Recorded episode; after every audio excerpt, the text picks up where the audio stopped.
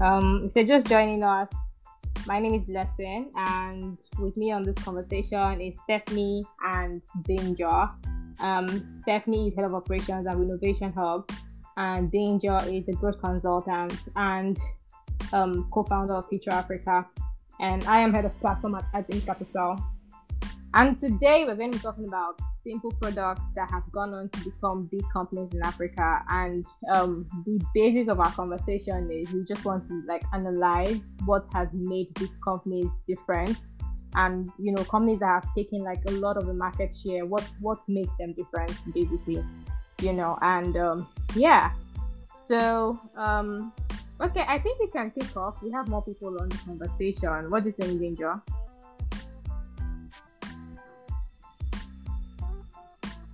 Stephanie? yeah, of course, of course. Okay. Uh, we, can, we can take Cool. off. Yeah. All right. Um. So during the course of the conversation, if you have any questions, feel free to just request, and I'm going to allow you speak. Um. So yeah, my very first question will be: I don't want it to be like a Q and A session. I want it to be more like a conversation. So I think the first thing that we're going to talk about is basically why more startups are successful than others. And so in in your work as you know in, your work in the VC space and in the accelerator space, why do you think um, more startups have gone on to be successful than others? I think Stephanie, um, I would like to hear from you first. Okay. Um. Once again, thank you, blessing. The response to your question would be that uh, so there's no hard and fast.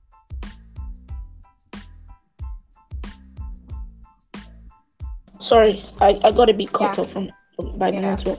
So there's no hard and fast rule, but there are basics that every business needs to have in order to have a shot at being successful, right? Number one is the clarity of the problem that you're trying to solve, Mhm. right? I always say that when, when we speak to founders, when we run them through our programs, we always say, yes, you're an entrepreneur, but your number one job description is solving problems. You need to have clarity about the problems you want to solve. Number two, the execution. So you may have an idea about how to solve one of the most pressing problems in the world and you don't execute it.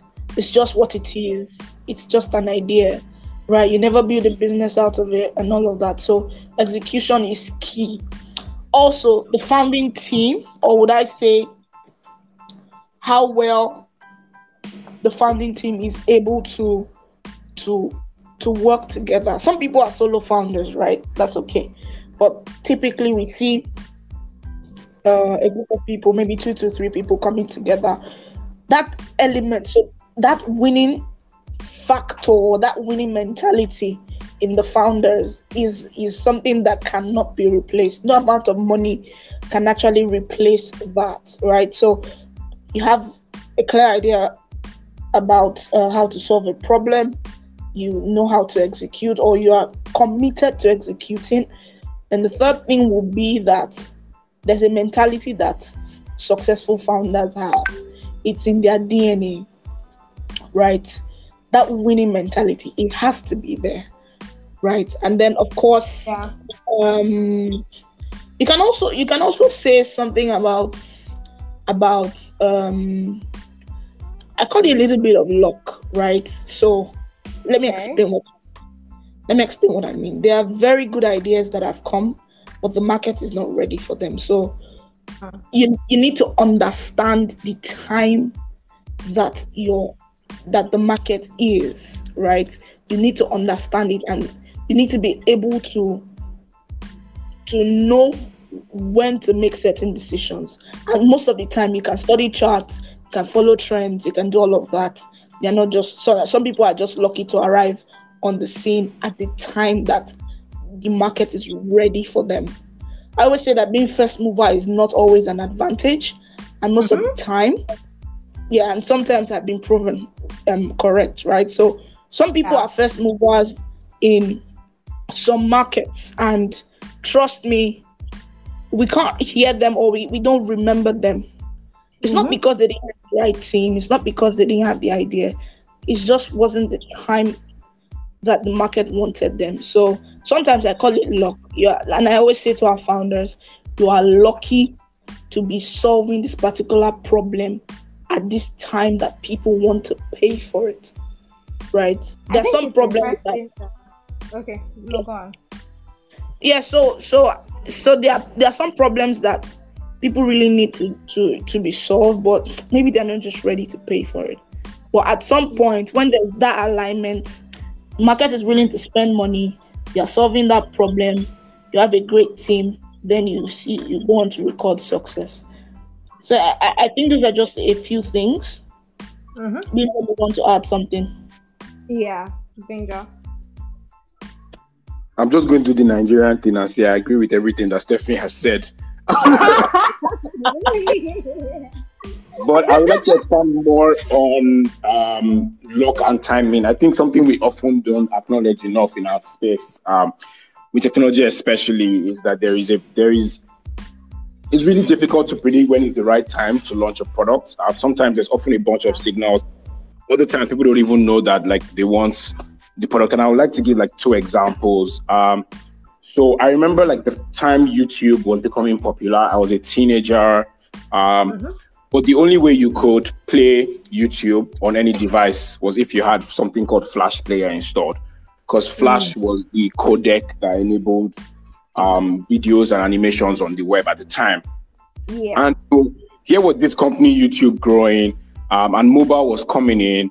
And it turns out you actually couldn't play these videos on mobile. So you could have you would have an iPhone and you couldn't play YouTube on your iPhone. And the iPhone was like one of the very first smartphones, right? And so the company just kind of picked growing on the web on laptops and desktop, but did not have this um, what's it called mobile expansion, right? It nothing was happening. People couldn't upload videos or watch videos on their mobile on YouTube if they were not doing it in the browser. And um, in a few years' time, there was now, I think it's called the H.264 codec that enabled YouTube to be able to work natively on mobile phones. So, like, if nobody built this, um, what's it called? If nobody built this codec and maybe YouTube did not even solve that problem themselves, they might have died, right? Mm, um, in right. Retro- retrospect, YouTube seems to be this very big company with this very big, you know, user base and all this content. But but like they had this very big, they had this big problem as well that they didn't even solve. It was somebody else who solved for that yeah. problem and they were able to adopt and use it. Um, another second example is when you look at things like um, or businesses like Paystack, right?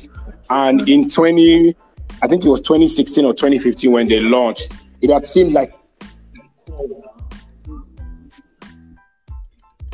so it had seemed like um, there was going to be uh, what's it called a plateau of like web transactions or online transactions in Nigeria, and this company had come in, built a product that was so good that um, the opposite thing happened. Right? They did not they did not actually eat out of the market share of web payments. They expanded the market share of web payments.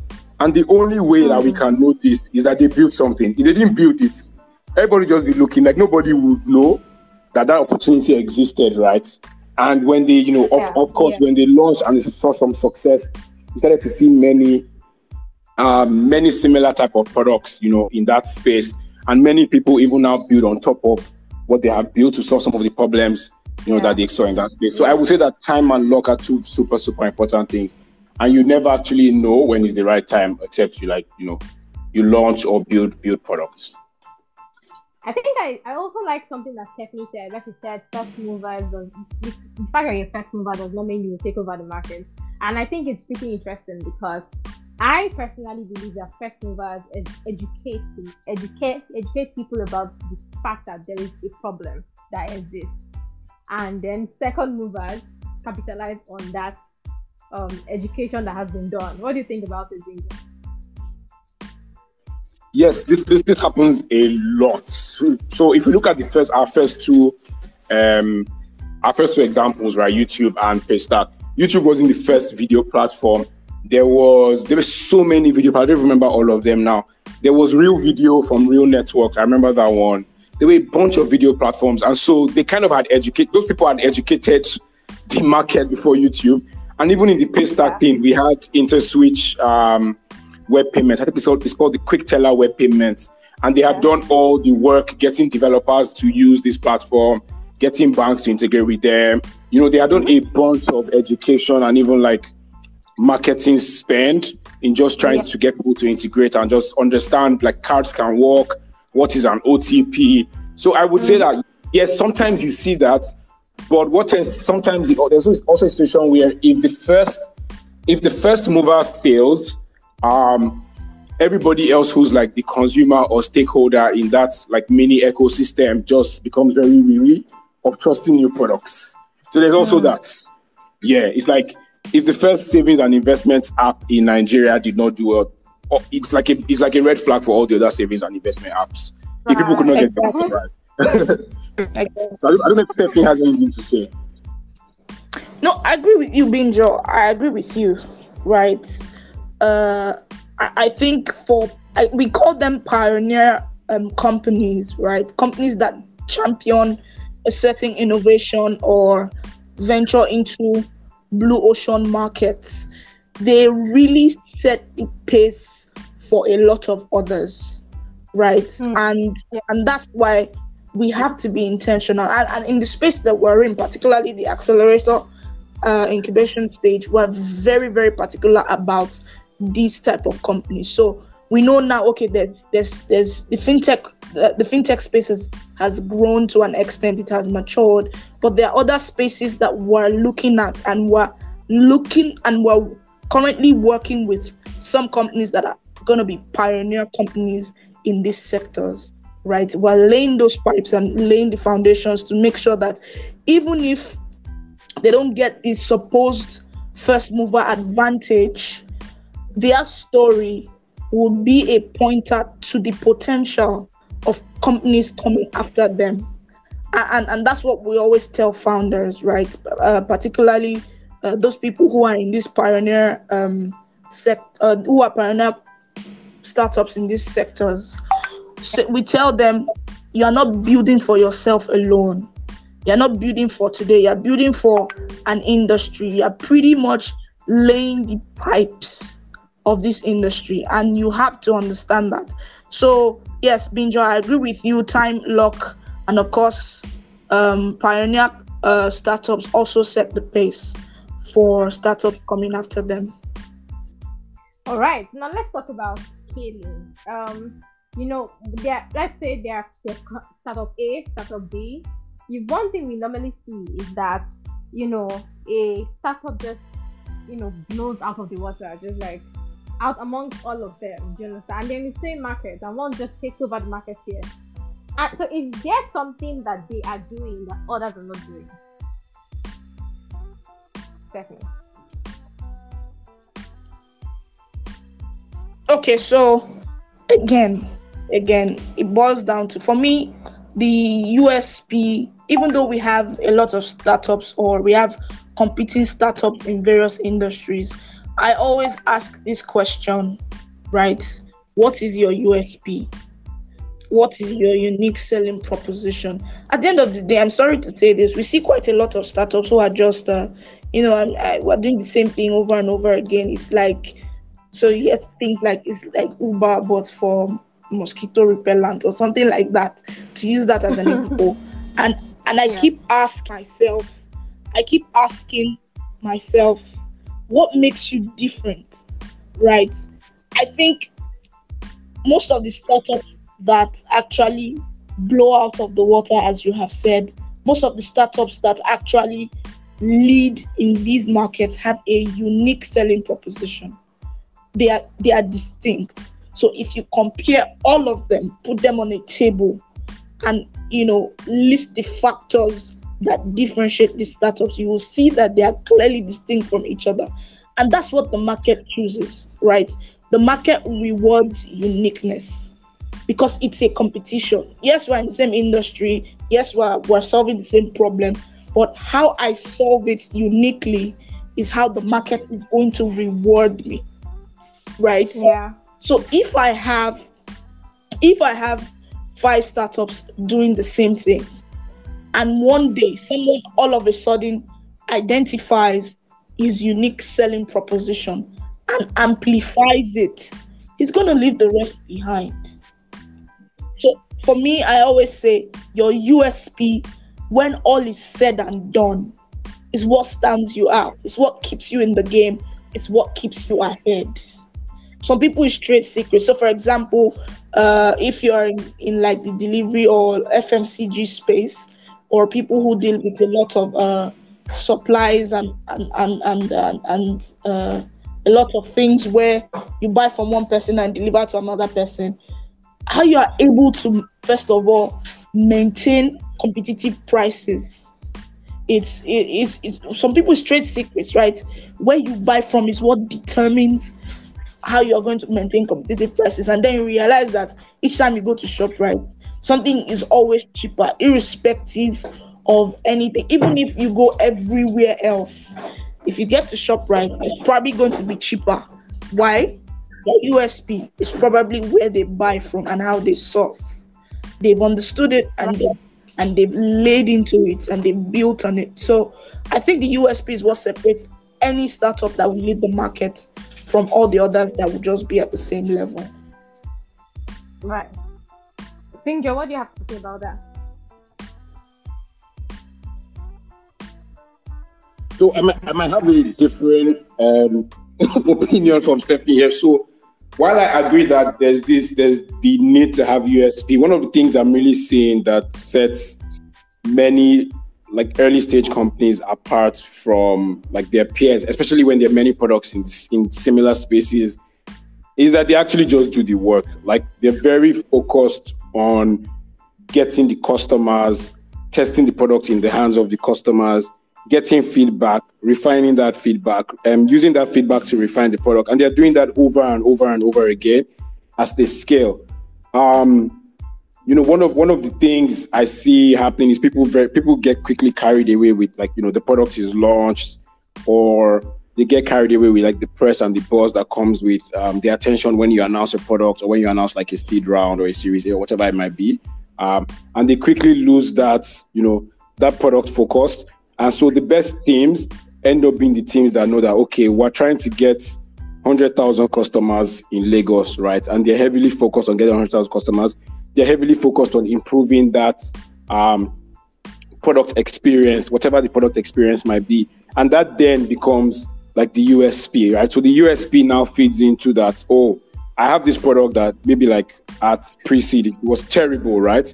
But I took it yeah. to my 10 customers.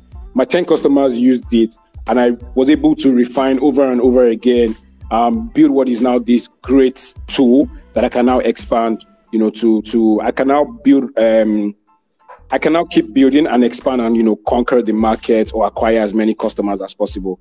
Um. I think that is a little bit inevitable um, just because of the kind of markets that we're in. It's inevitable that somebody comes and builds, you know, your similar product. If you're a founder, for example, like you're a product manager, there's probably somebody who's going to build the exact same thing, right? So the difference is now like, oh, is the user experience better? or are you getting to customers before they do, right? If you're getting to customers, if there are two customers and person, you know, person A gets to those two customers before even you that maybe even have like the best user experience, people already tend to lock in. Um, and so for many types of products, it becomes a little bit difficult for them to switch. So I would say just like from my own perspective and my own experience, is people just really just doing the work um, and being deeply focused on uh, what they need to do to grow from like zero to right. one.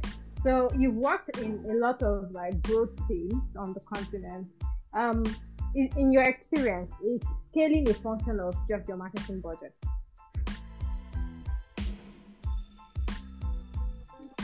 So yes, it can be, but also no. No, because scaling is often a function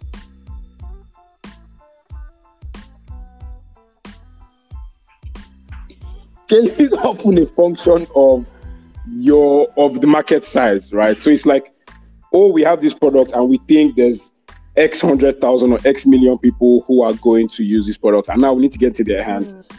And so the marketing budget now comes as a function of that size, which is what does it cost us to reach these people, right? What would it cost? Which is why, like, when people come to raise money and we see their deck, there's often a pie chart that says how much they intend to spend on marketing and an estimation of what they think their marketing is going to cost, right? Mm-hmm.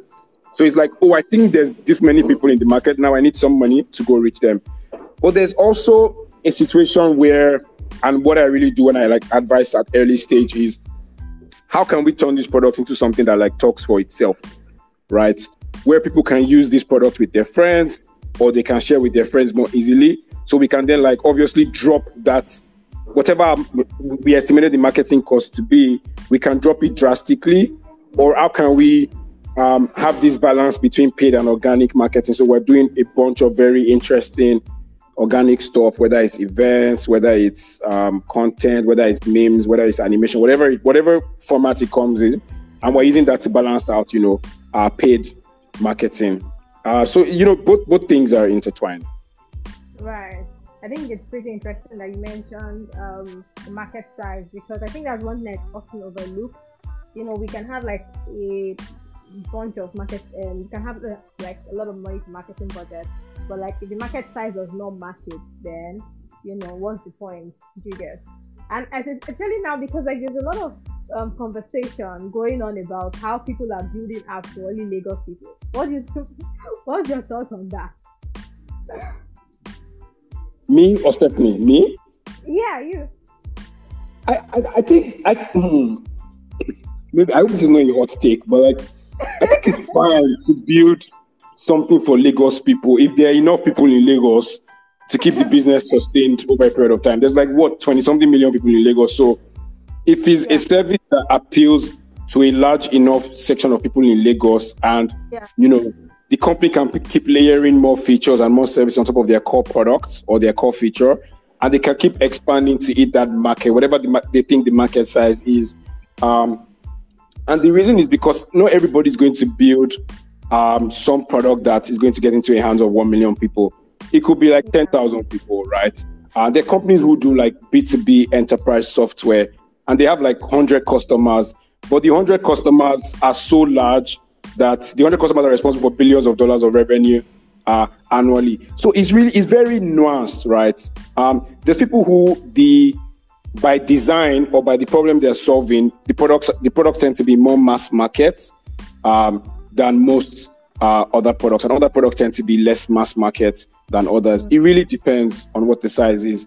Um, to give an example here, if you're building something for people who work remote, there's people in who, who live in Nigeria or live in Africa today, but um, they work for organizations outside of Africa, right? Or even maybe just around Africa, but don't know in their primary, not in their primary country of residence. That number is very small, if we're being honest, but it's sizable in enough that the problem needs to be the problem needs to be stopped. People need to be able to accept money. They need to be able to get their health insurance because if they often work remote, they don't have health insurance, right? They need to be able to get other benefits and things. So solving for that problem, although it's small, is sizable enough to keep yeah. the startup afloat. And then another thing I think people miss forget is, is that as a person is building a product and interacting with customers, they start to learn other problems that their customer has, right? So if we look at this remote example, maybe people need help even just, I don't know, maybe they don't have good internet. Maybe they need help with office equipment or something that can that can enable more transactions on that product, right? So many times you find that a startup comes and announces that oh we're solving for X today, and by the time they keep talking to customers, it turns out that they're solving for like Y in two years time, and that is is is normal. Like it's a normal progression for anyone who's building software and you know trying to solve problems with software. Right. Stephanie, do you have any like opinions contrary or in line with what he said?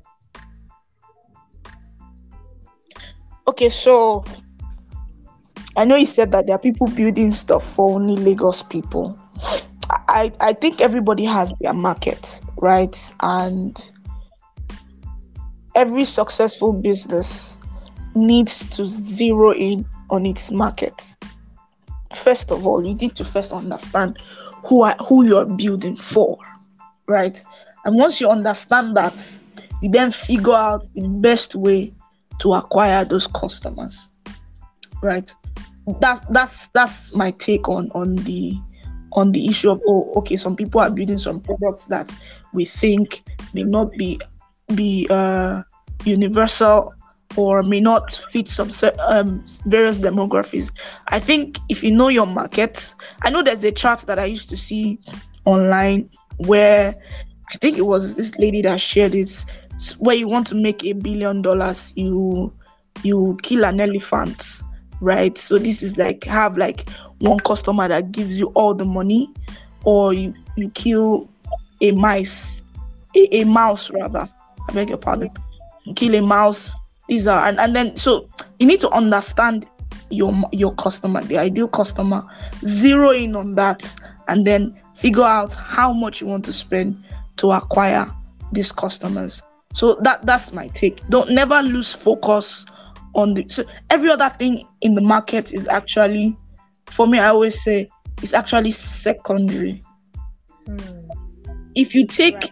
data from people who are not your primary primary customers or your primary constituents or primary uh, your your primary uh, audience it will help you to an extent but it, it, it would it will not give you so much value so first if you you are taking data from the right people then you can branch into then you can really understand the other needs they have that you may have not solved right but you need to be focused on the right people first. So that's the thing. It's an exchange between the right people and your business. That's how you you get to learn from the market. And that's where we always bring up the concept of product market fit.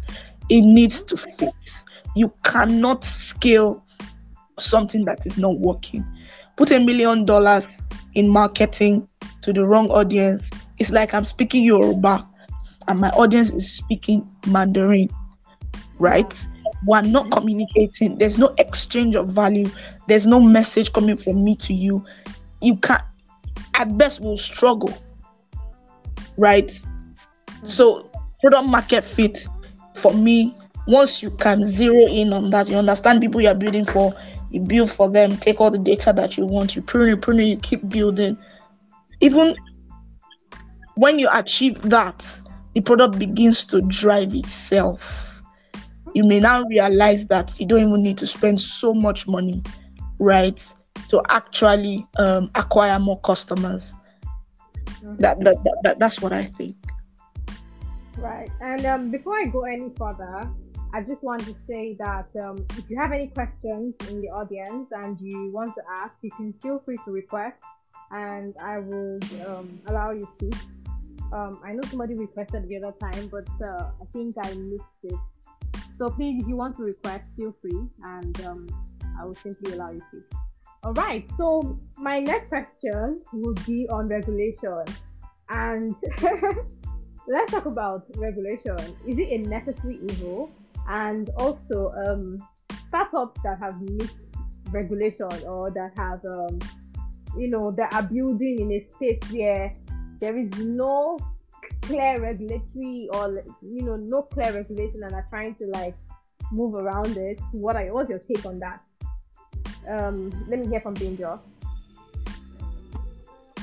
okay so the first thing is regulation is not evil regulation exists regulation exists because if you don't have rules and you don't have laws businesses tend to take laws into their own hands and regulation exists to prevent the public from crony capitalism, which is yes, I'm trying to make money, but in reality, I'm making some money or I'm doing too much. I'm squeezing the customers of too much cash, or my services are not just good enough, right? So regulation exists to protect the public. You have to realize that many people are engaging with hundreds or if not thousands of businesses um, every day or every month, and they often don't have the knowledge requirements to protect themselves. That's why governments have regulatory frameworks, right? So it's like, oh, you want to move money from person A to person B. These are the guidelines of how to move money. so that person A's money doesn't get lost and person B receives their money on time. Do you get what I'm saying? You want to give credit to SMEs. These are the guidelines to give credit to SMEs so that you don't squeeze them from with so much uh, what's it called interest that their business dies and they can't feed for their family, right? So yeah.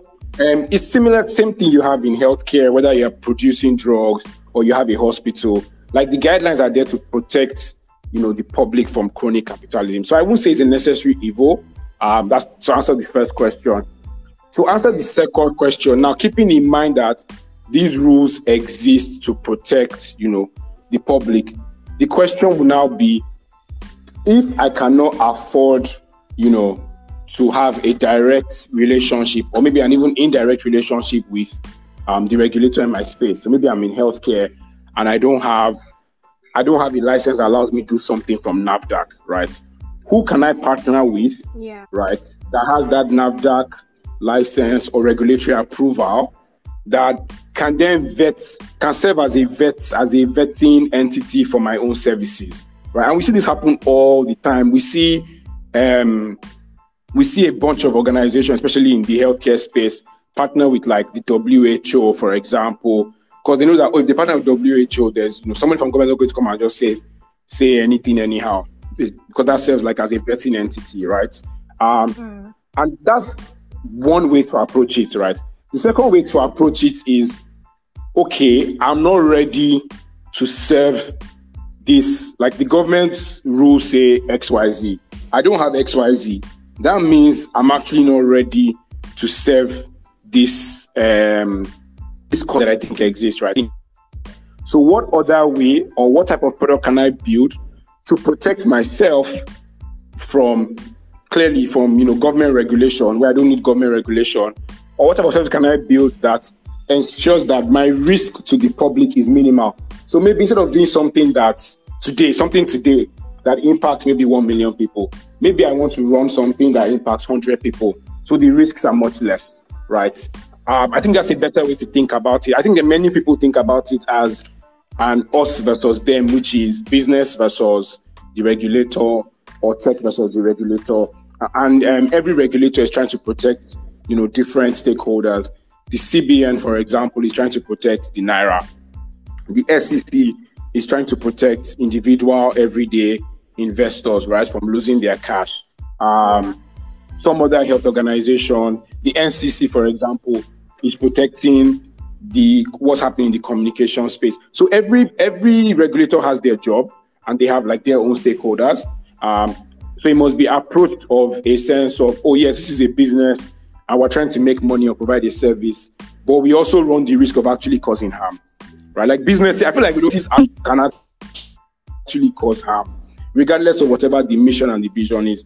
Um, and so that's a better way to, I think, founders can approach this um, and hopefully not run into any regulatory problems.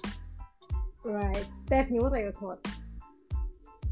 Okay, uh, Binjo, I agree with you. You've actually said it all um, just to re-echo some some some of the things you said regulation is necessary where there is no law there is no crime right uh, the regulators we know sometimes particularly in the in the african african climate we know sometimes they could really come down very hard and all of that because they're trying to discharge their duties and I think if we put it in this in this light, right? You're building a startup. In a way, you are kind of experimenting, right? For you. So, for example, as a founder, if your startup fails, you learn from it, you move on. But the thing is, you had actual customers. You had real people who really, really attached value to the thing that you were building, even though it was an experiment to in, in some type of way. So the regulator exists to protect those people, to protect the economy as a whole. Right. And for mm-hmm. startups that are that are that are building or for founders who are building in areas that I call regulatory gray areas, please and please, I always emphasize this speak to a lawyer 10 times out of 10 times, the first question you need to ask Am I violating any rules by doing this and this? Okay, I have this great idea. You have spoken to somebody who's okay, maybe a business mentor or something.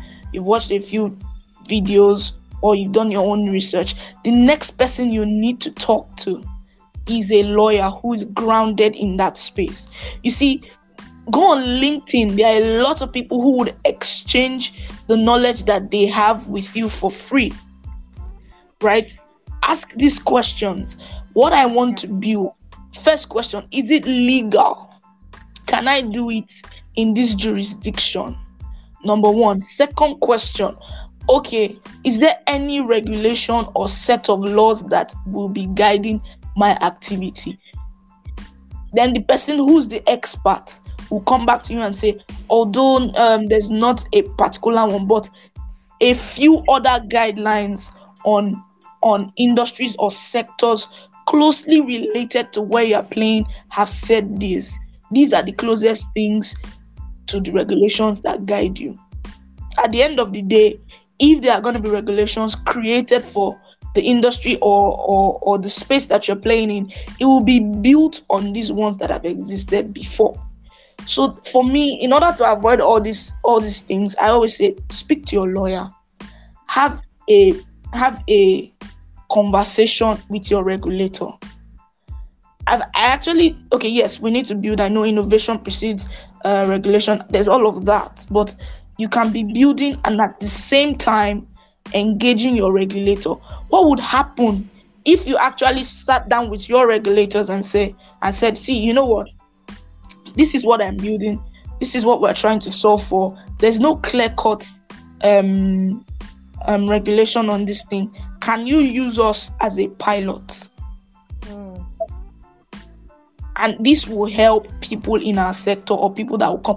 We need to take that approach. We don't need to say, oh, the regulators are the bad guys. We'll wait for them to catch up with us. It actually saves you the heartache if we try as much as possible to engage them. I know it may seem a bit uh, what Stephanie is saying, but the thing is, a simple email, a simple letter. There are departments that in in in you know in regulatory agencies that actually see to these things. A simple letter delivered to to that particular department can open a whole new conversation on the area that you're building. You are building with your regulator at uh, you know hand in hand with you. I don't think there's going to be a problem. So I think we need to be more creative and more um, collaborative when it comes to these areas. Regulators are not bad, they are there to protect the sanity and the sanctity of the corporate space, and we need to give them the the the recognition that they deserve because you might you might sleep today, your business is legal tomorrow, you're a criminal, and there's nothing yeah. you can do about it. Yeah, I like what you said about taking a proactive um, measure instead of a reactive one. And I think that that's something that even in Africa we don't we tend not to do. And um, I think it's just a way to um, like as builders or people building for the future, it's um, important that we are one step ahead or at, at, at every point in time to do that. And I think um, so. Yeah, my next question um, basically how important is company culture in shaping public perception. And I'm, when I'm talking public perception, I'm talking of users and you know um, downloads of your app, users of your product. You know, does company culture spill into that area? Because I know that um, a couple of times on Twitter, we have seen a case where somebody says, "Oh, people who leave this company, they um, they are always really happy. That means that the company has a good work culture a good company culture, and I think it's a good product. I think, I mean, it means that they are doing well. I would like to use their product, etc. What's your take on that, um, Stephanie? Okay, so again, I would say that um, your biggest your biggest testimonials as a business is in the lives that you are able to affect, either by the problems that you're solving for your users or by the people who actually work with you. We need to understand that employees are actually the first customers, even though they may not be paying. They are one of our major stakeholders in the business space because it takes an employee to actually buy into the vision of what you're trying to do to come into a company and you know work with other individuals to achieve the corporate objective that you guys have set out to achieve. That said, right, any organization that does not pay attention to promoting a friendly, a a positive and a would I call it, for want of a better word now, a growth friendly um, corporate structure or culture is an organization that does not want to outlive a certain number of years. Here's what I mean. IBM, big big companies that we we make reference to today were started by a team of people and have been continued by thousands of people after the original founding team. What has brought them this far is the culture that they have been able to promote. Right? So, Yeah. founders in this, um, in Africa particularly, we need to begin to think beyond the first five, ten years. We need to be able to say, you know what, I'm building for the next 20 years. If you build with that in mind, it tells a story in the hearts of people. And if people look around and see that these guys have been around for five years, 10 years, the guys that actually work here actually have a lot of positive things to say. I think they're a brand that I can trust. I'm going to stick with them. Let me give an Yeah. example. Everybody likes Chevron from the outside. Maybe when you get close to them or you do stuff with them. But in Nigeria, I'm not sure Chevron has an um, anybody that will say bad things about the company. And you know why? Because people know that when you start working in Chevron, you are part of the big boys. They actually pay attention to the welfare of their staff, right? Everybody likes likes organizations that treats their staff well because they are apart from the product that you're really putting out there, they are your other products, right? Everybody is gonna accept an organization that pays attention to its people. So we need to begin to say, I'm building for the next 20 years. I'm going to need people to actually build this with me. We've heard of founders who who do who start who start something and then move on to another one, and the other one is still ex- existing. They've exited. They've got to build something else. So again, brands that outlive a founder, brands that continue despite different changes, become brands that are cemented in the minds of people, become trusted brands, become the gold standard for related brands. Mm-hmm. Binjo, do you have anything to add or take away from that? Uh, no, no, I don't have. Can you hear me? Okay. Can you hear me? Um, yeah, can you? Okay, no, I don't have anything to add. So you can go ahead. Okay. Um, we have somebody who wants to ask a question. Um, big. Sorry, hold on. Uh, Big Chief Ru- Alexander Rui. Yeah. Um, you have a question. Hi, um, thank you guys first of all for um, organizing this space. Um, just Yeah. one. Alex, can you speak up a bit? Um, sorry, can you, can you, can everybody hear me now? Yes. Okay. Um, so thanks for organizing this space. Um, um, I like the interaction that's been going on so far. It has been helpful. Um, just one quick question though. Um, what do you guys think about um, government particip- participation in startups? Like in the sense that is it necessary to maybe like have someone in government on your board, um, carrying them along? I mean, in the big picture, I'm thinking in terms of policy creation, basically, especially in spaces where there are no, there's not really any framework like that, and you're like the sort of like pioneer or first out the gate. Um, yeah. All right. Thank you, Alex. Um, Binjo, would you uh, like to answer that for us? Um, so I don't know if you missed where we talked about regulation. So I think we already covered that and said it's, it's so important to um, you know, carry government along. Whichever way you decide to approach it could be different, but we did we did say that yes, that's super super important, especially if you're working in a space where um, the regulation is not clear or hasn't yet been set because like you're a pioneer in the space or you're borrowing some concepts from another country and those concepts don't exist um, in your country legally. Well, I think I think one one uh, what he's trying to ask is, you know, a lot of people always say get somebody in government on your board. So is that necessary? That whole thing of trying to get somebody from government on your board is it important? I mean, so when you mean get somebody in government, do you mean somebody who's like holding an active political or or government agency office? Because then yeah, they can't be on your board. It's probably somebody who's used to work in government. Um, mm. yeah, because they can't be on your board while they're holding that position because there's like an obvious conflict of interest, right? So they probably will not even agree.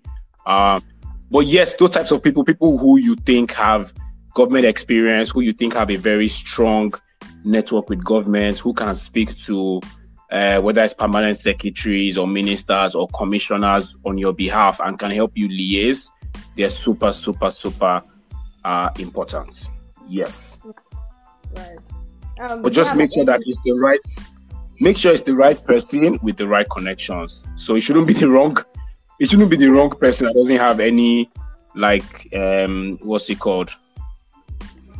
any that doesn't have any uh, what's the word we like to use now the the slang we use that doesn't have mouth in that agency nobody listen there so ensure that somebody that has mouth that can vouch for you yeah. All right um alexander does that answer your question? I i wanted to add something though. Can you hear me? I can hear you.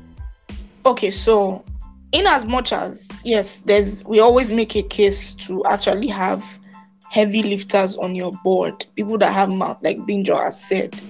I think a lot more attention should actually go towards um, creating an avenue for these regular handshakes between the startup community and the policymakers. I wonder what we're going to call it but there needs to be a structured approach to these things. The reason why we still have these gaps is because every man is, you know, putting people with mouth on his board. And so a, lo- a lot of people, okay, some people get away, some people don't. At the end of the day, the effect is still on everybody. So, whilst we're getting the big names and the big guns, we should also pay attention, all right, to designing a framework for these regular exchanges. There, there should be something, and, and, and I and I know that the startup bill is is in the works. I know that, but what's more important, it could be it could be like an association. I still don't see a very large umbrella for our ecosystem. I still don't see it. Right? I think a step in the right direction would be maybe set up whatever we want to call it, right? We can call it that. But it will be an avenue to drive conversations between the policymakers and the ecosystem. Mm. I think we need to have that. Maybe there's one, if there's one, then there, there needs to be more awareness about what they do and how they are helping, you know, startups in the ecosystem navigate this thing. So, for example, maybe you have an umbrella body, and then the excos uh, or or people who make decisions there are are are people cut across different sectors and people in the polity themselves. Yeah. It's one way. Okay, so there's there's a regulation that's about to to to to to be to be made. The first place it's talked about is in that association there is a mm. direct communication line to say the government is about to do this let's speak to these guys using this medium this the, the body then talks to its members to say members what do you think? This is what the government wants to do. Then someone says this is how it's going to affect me. This is how it's going to affect me. This is how it's going to affect me. Then we will all come together go back to the drawing board and give our input on how that regulation should be designed. So I think yes, there's a case for that. Get the big guys on your board and all of that, but there needs to be a corporate approach, a structured approach to solving this problem. And I want to ask um, Stephanie, I'm happy that you mentioned this structured approach. Do you mean as a company, the company has to form a structured approach, or do you mean as an industry? So, like for instance, um, fintech, for instance, in a particular country, you need to form, you know, a, a structured approach to, you know, um, communicating with regulators, or do, do you get what I'm trying to say? So, what yes, exactly? Yes yeah, so I mean, as an industry, as a cluster now, as a cluster, we need to set up, we need to, we need to explore a structured approach. So it could be health tech, health tech uh, startups, and health tech regulators and NAFDAC, right? Have they come up with? So it doesn't even have to be an association. It could be a a two times a year annual gathering, and these people actually talk about serious issues and then execute. And then there's always, okay, interactions monthly from a secretariat, maybe a five man office, but their job is just to always facilitate com- conversations between the ecosystem, the cluster of related companies, and the regulators. So that that's what I meant. Okay, okay. Um, does, any, does anybody else have any questions? We're coming to the end of this conversation already, and um, I would like to wrap up. But before we round off, um, if you have any questions, you can just um, signify request, and I would allow you to speak. Uh, I will just wait a. I'll wait about 30 seconds, and if there are no questions, we would um, round off, just so we can respect the the speaker, the time of the speakers. They have really given our time to speak to us today. And if you're just joining us, the conversation is basically around simple products that became big companies in Africa, what made them different, um, the companies that have scaled so far from what we've seen in the past, what are the things that have made them different, what, made, what has made them stand out, how do you as a startup founder approach regulation, etc. And if you're just joining us, the recording is always this space is recorded, so the recording is available for you to listen to at the end of the conversation. And uh, yeah, all right. Uh, okay, I think I think there are no questions for now. Um, thank you everyone for joining in, and it was really great speaking to you um, Stephanie and Danger. Thank you so much for coming on to have this conversation with us. Um, yeah. Any last words, Stephanie, Danger? Thank you, Blessing. It's, it's always a pleasure. I'm so glad that I could make it. Thank you, everyone, for tuning in. Thank you, Binjo, as always. Spot on and always lively. Thank you so much, Blessing, for inviting me, and thanks to Stephanie as well. I think Stephanie really shared a lot that I have learned from uh, learned from personally. So thank yeah. you so much for, that, for this conversation. Oh, and before we go, let me plug your book. Um, Binjo just released the Growth Handbook. Binjo, do you want to tell us about it rough, um, in like 30 seconds before we close? Sure. So let me just, I'm coming. Let me just open it on my screen so I can just read from the page. So the Growth Handbook for uh, Scaling FinTech in Nigeria is the first edition of the Growth Handbook. And what we're basically doing, or what I have done with this book, is speaking to operators who have led different sides of um, a financial financial technology startups, different fintech startups. So there's folks who have done like digital banking, like Kuda and Umba and Carbon. Folks who have worked at companies like Paystack, um, companies like eSettlement, um, TeamApt, Money Points, and Nomba, and um, which one am I missing? I mentioned e-settlement earlier. So it's just talking to all these professionals about different things they have done in where they work and what they have learned, and bringing uh, these lessons together. So you can find the book if you visit my profile. My profile is Binjo Adeno. I'm taking a break from Twitter, so this is not my actual profile. Uh, but if you check, you'll see a link there.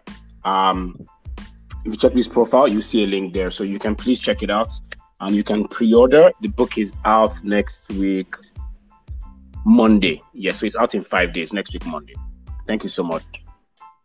All right. thank you so much. Um, yeah, so have we've come to the end of this conversation. Have a great evening and have a lovely week, everybody. Bye. Thank you. Bye. Bye bye. Bye bye. Bye bye.